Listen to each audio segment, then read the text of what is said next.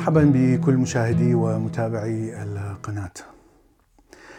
منذ فترة وأنا أفكر بأمراض الشيخوخة والمرحلة الأخيرة في حياة الإنسان، وهنا أنا لا أتكلم عن فقط تقدم العمر والحياة مع تقدم العمر، لكن عندما يتقدم الإنسان بالعمر ويعني تصيبه كثير من الأمراض التي تقريبا تشل حياته تماما، بمعنى أنه لا يستطيع أن يعتني بنفسه، لا يستطيع أن يحضر الطعام، لا يستطيع أن حتى كثير منهم لا يستطيع حتى أن يأكل بيديه إلى آخره. يعني الإنسان تقريبا يعود مثل الطفل الذي عمره شهور، الذي لا يستطيع أن يفعل أي شيء ويعتمد بشكل مئة في المئة على الآخرين ليعتنوا به. وطبيعيا هذه الحالة يعني يفكر فيها الإنسان عندما يكبر في العمر ويصل إلى مرحلة متقدمة جدا، بحيث يشعر بضعف جسده شيئا فشيئا، لكن أيضا ممكن أن يشعر بها الآخرين إذا ما يعني صادف أن هناك أقرباء لهم مثل الأب أو الأم أو من ضمن العائلة الواحدة وصلوا إلى هذه المرحلة ويجب أن يعتنوا بهم في في وقت ما.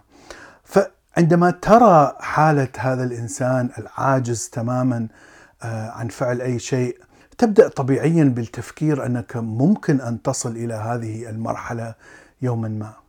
الشيء الذي دائما جعلني أفكر في هذا الموضوع، كان لدي أقرباء اثنين، الاثنان توفوا. الأول كان يعيش حياة صحية بشكل كبير، فكان يمارس الرياضة بشكل دائم، كان يأكل أكل صحي تماما. عندما عبر عمر الخمسين مثلا توقف نهائيا عن أكل اللحوم الحمراء، فكان يأكل فقط سمك مثلا أو دجاج فقط، كان يأكل كثير من الفواكه، الخضروات، يعني الأفكار المعروفة الآن بالأكل الصحي، ويبتعد عن الدهون والكوليسترول إلى آخره. كان أيضا يمارس يوغا، كان يستمع إلى الموسيقى، يعني كان يعني نشط في حياته، لم يكن يجلس فقط ويتفرج تلفزيون مثلا ولا يفعل أي شيء. كان هو طبيب كان وتقاعد، وكان يسافر ثم تعلم الرسم، يعني كان دائما يشغل وقته بشيء وهواية مفيدة دائما تجعل العقل يعمل وليس خامل. هذا الإنسان وصل عمره تقريبا بداية الثمانينات، وكان جسمه في أتم الصحة، يعني كل أعضاء جسمه مثل القلب، الكلى، الكبد، الرئتين، العضلات، كل هذه الأعضاء كانت صحية تماما. كان عنده أمراض مثل الحساسية، وهذا مرض وراثي لكن ليس شديد لأنه كان يأخذ أدوية الحساسية. هذا الإنسان أصيب بمرض يشبه كثير مرض الألزهايمر، فبدأت خلايا الدماغ تموت بشكل بطيء جدا.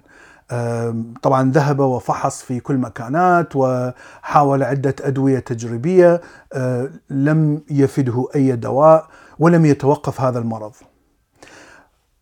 المرض استمر فترة طويلة، يعني خلايا الدماغ كانت تموت ببطء شديد، وأول الخلايا التي كانت تموت هي الخلايا العضلية، ولهذا يعني كان يتباطأ بالحركة، يتباطأ بالكلام، الذاكرة بدأت تتأثر أيضا، واستمرت هذه الحالة في انحدار بطيء جدا خمس سنوات.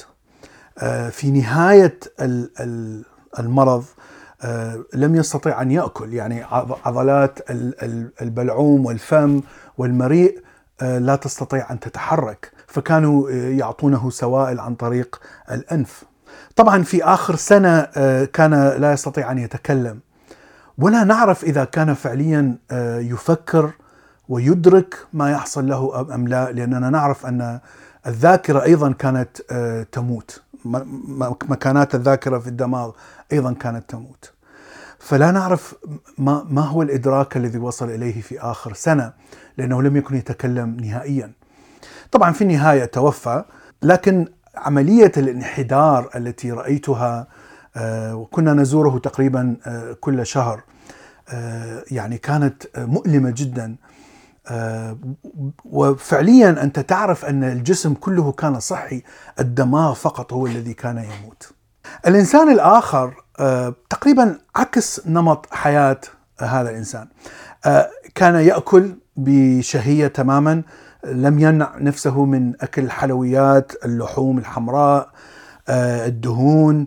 وحوالي بعمر الخمسة وخمسون أصيب طبعا بمرض السكري لأنه كان سمين جدا، وبدأ يأخذ حبوب الأنسولين التي تعطى في البداية لمرض لمرضى السكر، لكنه طبعا لم يتقيد، وكان عنده لذة الطعام، يعني شيء لا يقارن بأي شيء آخر، فكان يأكل بشكل مستمر. وطبعا مرض السكر بدأ يزداد ويتقدم وتحول إلى الإبر، فكان يحقن نفسه بالإبر بعد خمس سنوات. وطبعا مرض السكري كلما يرتفع نسبة السكر في الدم جزء من خلايا الكلية تبدأ بالموت، فهذه فعليا خطورة مرض السكر. فإذا إذا وصلت إلى مرحلة أن الكلية تعمل أقل من عشرين بالمئة فإن الكلية لا تستطيع التخلص من السموم التي تدخل الجسم. طبعا وإذا لم تستطيع أن تتخلص من السموم يعني السموم ستقتل الإنسان يعني خلال فترة قصيرة. هذا الشخص وصلت عمل الكلية إلى عشرين بالمئة، كان على حافة وصول الكلية إلى انهيار تماما وحاجته إلى عملية الدياليسيز، وهي يجب أن تذهب إلى المستشفى لتخليص الجسم والدم من السموم، وهي شيء مؤلم جدا. لكنه لم يصل إلى هذه المرحلة، لكنه وصل إلى مرحلة قريبة جدا.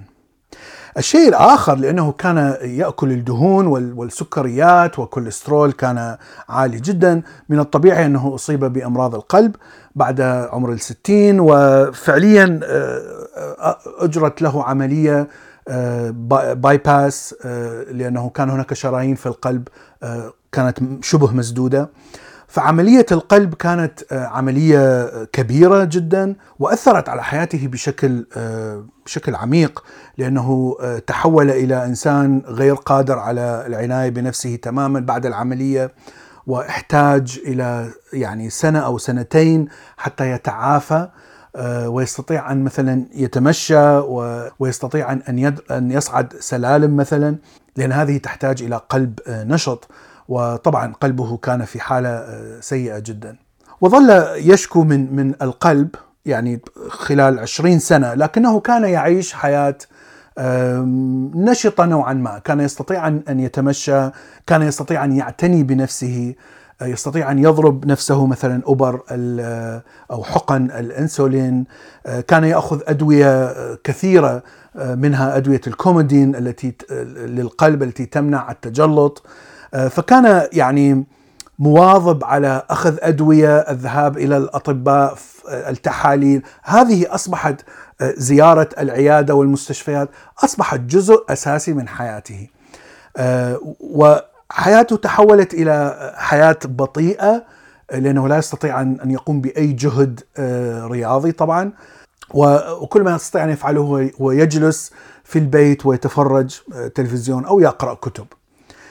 آه هذا الشخص عاش عشرين سنة بعد عملية القلب، آه لكن طبعا في نهاية وصل أيضا وصل إلى إلى نهاية السبعينات بداية الثمانينات من العمر، ومن الطبيعي أن قلبه لم يكن يعمل طبعا بنشاط كامل، ووصل إلى مرحلة آه بحيث آه صار عنده فشل آه في القلب، ويعني هذه هي كان الافتراضية سبب الموت هو توقف القلب بشكل مفاجئ.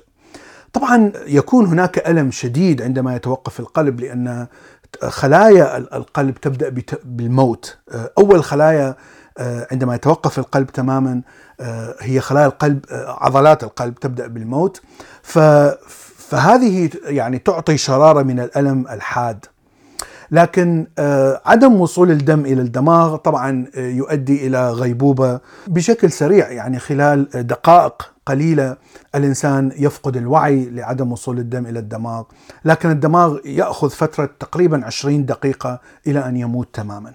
فهذا الشخص فعليا توفي بعد أن توقف القلب طبعا، وشعر بألم شديد، لكن الألم هذا لم لم يشعر به لفترة طويلة، وعاش حياة يعني استطاع أن يعتني بنفسه. يعني الفترة الصعبة كانت فقط فترة العملية، عملية القلب التي أجراها. فأنا أقارن ما بين هذين الشخصين، والشخص الأول الذي عاش حياة صحية وبطاقة جيدة ووقته كان مثمر، لكنه فعليا عانى لمدة خمس سنوات، والمعاناة كانت تزيد بشكل بطيء يوم بعد يوم. وهنا شخص يعني عاش بدون قيود، كان يأكل، كان يستمتع بالحياة، لم يكن يفكر بهذه مرحلة الشيخوخة. وفعليا يعني فترة الألم التي مر بها يعني لا تقارن بالألم الشخص الأول. وهنا أنا دائما أفكر في هذا الموضوع. الإنسان عادة عندما يصل هذه المرحلة المتقدمة من العمر، ثمانينات، تبدأ الأمراض الصعبة بالظهور التي العلم لا يعرف علاج لها، مثل السرطان، ألزهايمر، باركنسون. هذه الأمراض يعني تكون مميتة، خاصة في في العمر المتقدم، عندما لا يستطيع الإنسان أن يأخذ العلاج الشديد، خاصة مثلا للسرطان، أو لا يوجد علاج لألزهايمر أو الباركنسون. هناك علاج، العلاجات كلها تجريبية وفقط تبطئ من من تقدم المرض، لكنها لا تقضي على المرض بشكل تام. ففي النهاية إذا أنت وصلت إلى هذه المرحلة من الشيخوخة المتقدمة، هناك احتمال كبير أن تصاب بأحد هذه الأمراض المميتة، وستأخذ وقت، يعني لا أستطيع أن أقول سنين، لكن قد يكون أشهر، يعني مثلا ستة أشهر الذي يصاب بمرض سرطان البنكرياس مثلا، وهو شديد، سرطان شديد جدا، يأخذ ستة أشهر إلى مرض الألزهايمر والباركنسون الذي يأخذ سنين. وهذه يعني فكرة ليست سهلة أن أن تفكر أنك قد تمر بهذه المرحلة. الشيء الغريب أن المجتمع والثقافة العامة دائما تتجنب الدخول وفي هذه المواضيع والتكلم عنها. مثلا هنا في أمريكا وأوروبا، الشيوخ الكبار الذين لا يستطيعون الاعتناء بأنفسهم يضعهم أولادهم يضعونهم في بيوت للرعاية، وكأنهم يزيلون هذا المنظر المؤلم حتى لا يتأثروا به تأثير شديد بشكل يومي. طبعا المجتمعات العربية والشرقية، حتى في الصين واليابان وكوريا وآسيا، تعتني بالشيوخ الكبار ولا يضعونهم في أي بيت، لكنهم عادة لا يتحدثون عن معاناتهم اليومية. الحديث عن المعاناة شيء معيب في في الثقافة الشرقية، الثقافة العربية، فلا أحد يتكلم عن عن هذه المعاناة الشديدة. وطبعا هؤلاء الناس هم في في مرحلة متقدمة من العمر، حتى لا يستطيعون أن يتكلموا، فإنهم بالتأكيد يشعرون بألم، لكن الشعور بالألم أصبح شيء طبيعي وشيء دائمي، بحيث أصبح كأنما الجسم تعود على على هذا الألم المستمر. والمعلومات التي تأتي عن هذه الحالة هي فقط من الكتب الطبية مثلا، أو علم الجيرياتريكس وهو علم الأمراض الشيخوخة. لكن الكلام عن هذا الموضوع يعني أرى أنه تابو تقريبا في العالم كله، في كل المجتمعات التي عشت فيها. وأعتقد أن الحكمة العامة الموجودة في العالم كله أنك دائما تحاول أن تجتنب الأمراض، وتحاول أن تعالج الأمراض، مهما زدت في العمر، حتى لا تترك أي مرض يستفحل. لكن المشكلة طبعا هي هذه الأمراض مثل السرطان والألزهايمر التي لا يستطيع العلم علاجها الآن. طبعا هناك دائما أمل، وأعتقد أن هذا الشيء يضعه الإنسان أمامه عندما يفكر في هذه الحالة، هو أن هناك أمل أن العلم يعني سيشافي هذه الأمراض المميتة عندما يصل إلى تلك المرحلة. هذا ما رأيت نقول اليوم، شكرا لكم وإلى لقاء في حلقة أخرى.